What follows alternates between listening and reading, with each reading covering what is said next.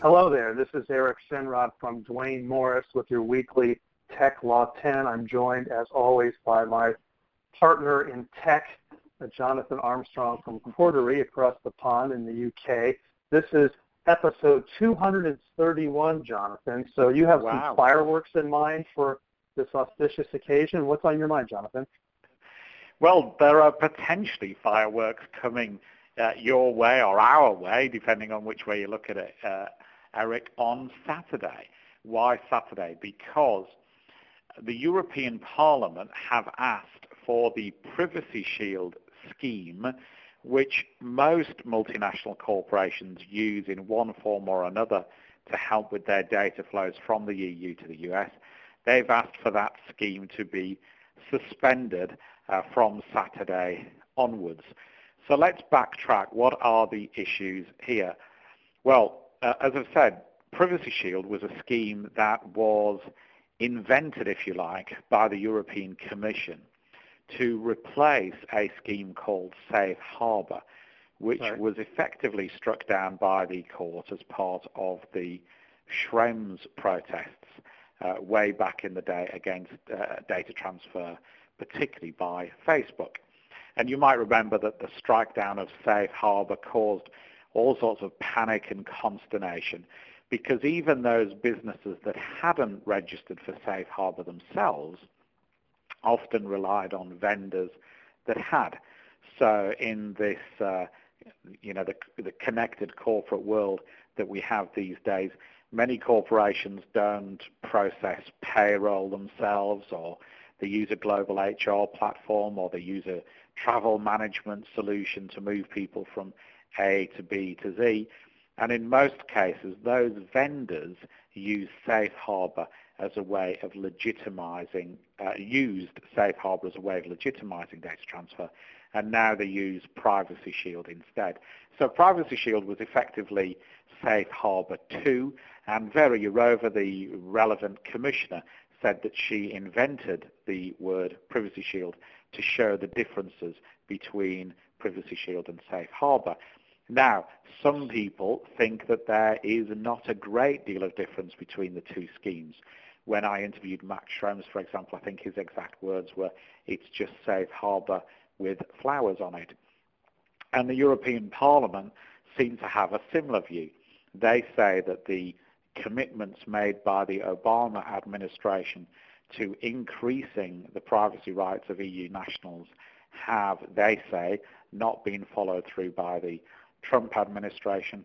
They are concerned that the ombudsman that the Obama administration said that they would appoint hasn't yet been appointed by the Trump administration, although by all accounts there is somebody in the Trump administration doing an able job as the interim uh, ombudsman.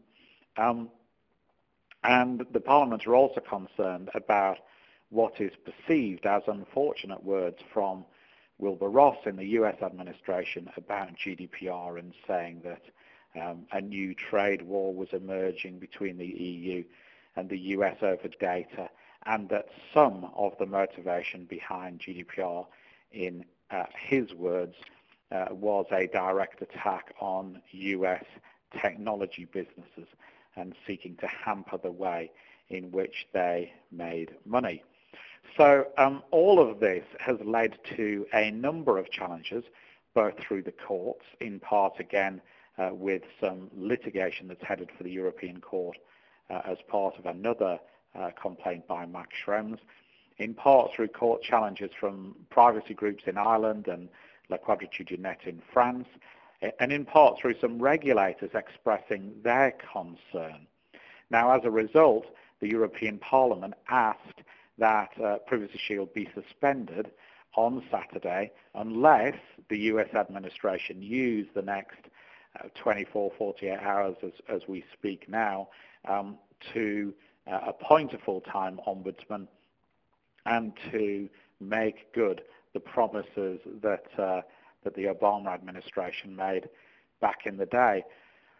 My suspicion is that it's unlikely. I'm not a betting man, but if I were, I would say it's unlikely that the US will make those commitments uh, this week. Um, and I think it's equally unlikely that the Commission will wake up at 9 a.m. on Saturday morning and suspend the Privacy Shield scheme.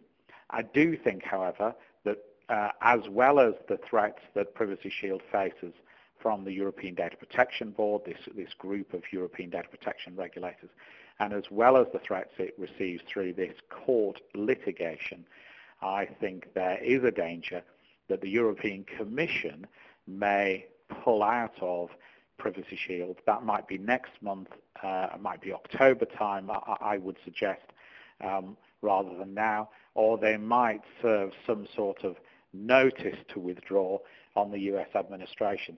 Again, I would say the most likely time for that would be in October when uh, Wilbur Ross is scheduled to meet with Vera Jourova to discuss uh, Privacy Shield.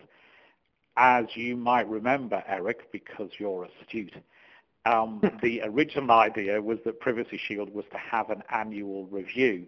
Now, um, the European Commission have a different view of what an annual review is. I think mere mortals would think that an annual review means, I guess, a review every year.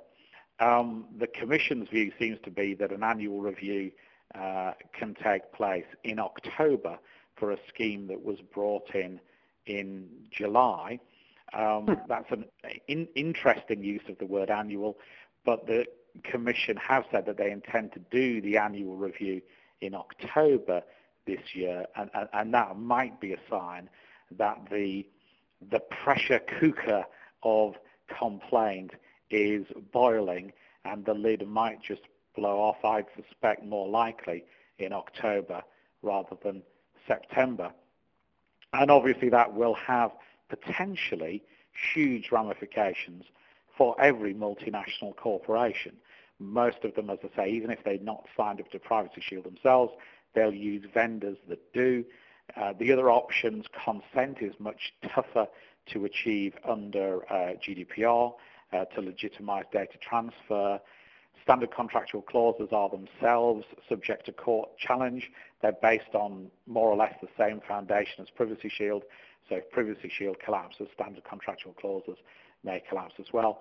And binding corporate rules, the new kid on the block, the last list published by the European data regulators shows that around about 130 corporations have signed up to binding corporate rules, significantly higher than the last time the list came out, maybe around double, uh, just, just, just under double. So it seems that a lot of multinational corporations are voting with their feet and jumping into the binding corporate rules uh, system and out of Privacy Shield. But whatever happens on Saturday, I think the, uh, there's certainly a rocky road ahead for Privacy mm. Shield, and I think it'll lead to its ultimate death. Uh, from a US ah. perspective, do you think that's a worry? Yes, absolutely. First, I want to say that was extremely articulate and very helpful, but also very thick. There's so much going on there, and plainly our listeners can tell that our one Jonathan Armstrong knows what he's talking about and he understands all the subtleties and all the potential layers to the to the onion. However, you can sort of peel them off one by one. But to most of us mere mortals, it's extremely complicated and confusing, and it causes quite a bit of uncertainty. And this is an area where we need certainty. Uh, mm-hmm. There is so much uh, having to do with you know data flow and data transfers from our side uh, here in the U.S to Europe, uh, we need to know uh, what rules apply and what protections need to be afforded. And you know, generally speaking, uh, from a high-level perspective, uh, in my practice, I've seen that Europe does tend to protect and guard privacy more than we do here.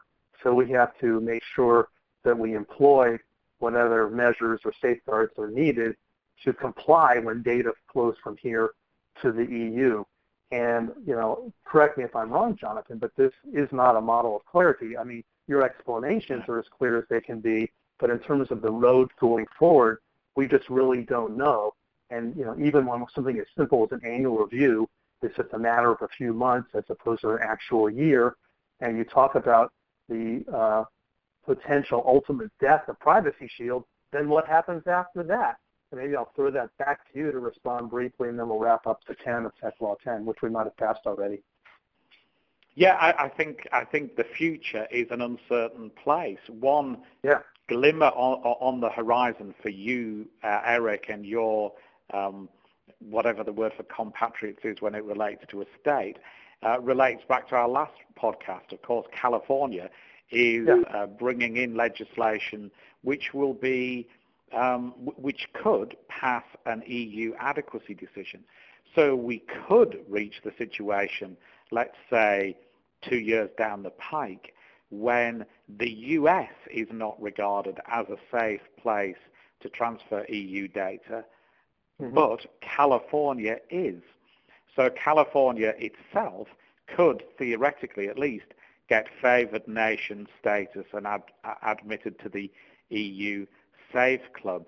Now, we've never seen part of a country apply uh, for that uh, status previously. We could have some debate, I guess, about the status of the Channel Islands legally, but um, the, the, there is at least a mechanism in place for California potentially to make that application.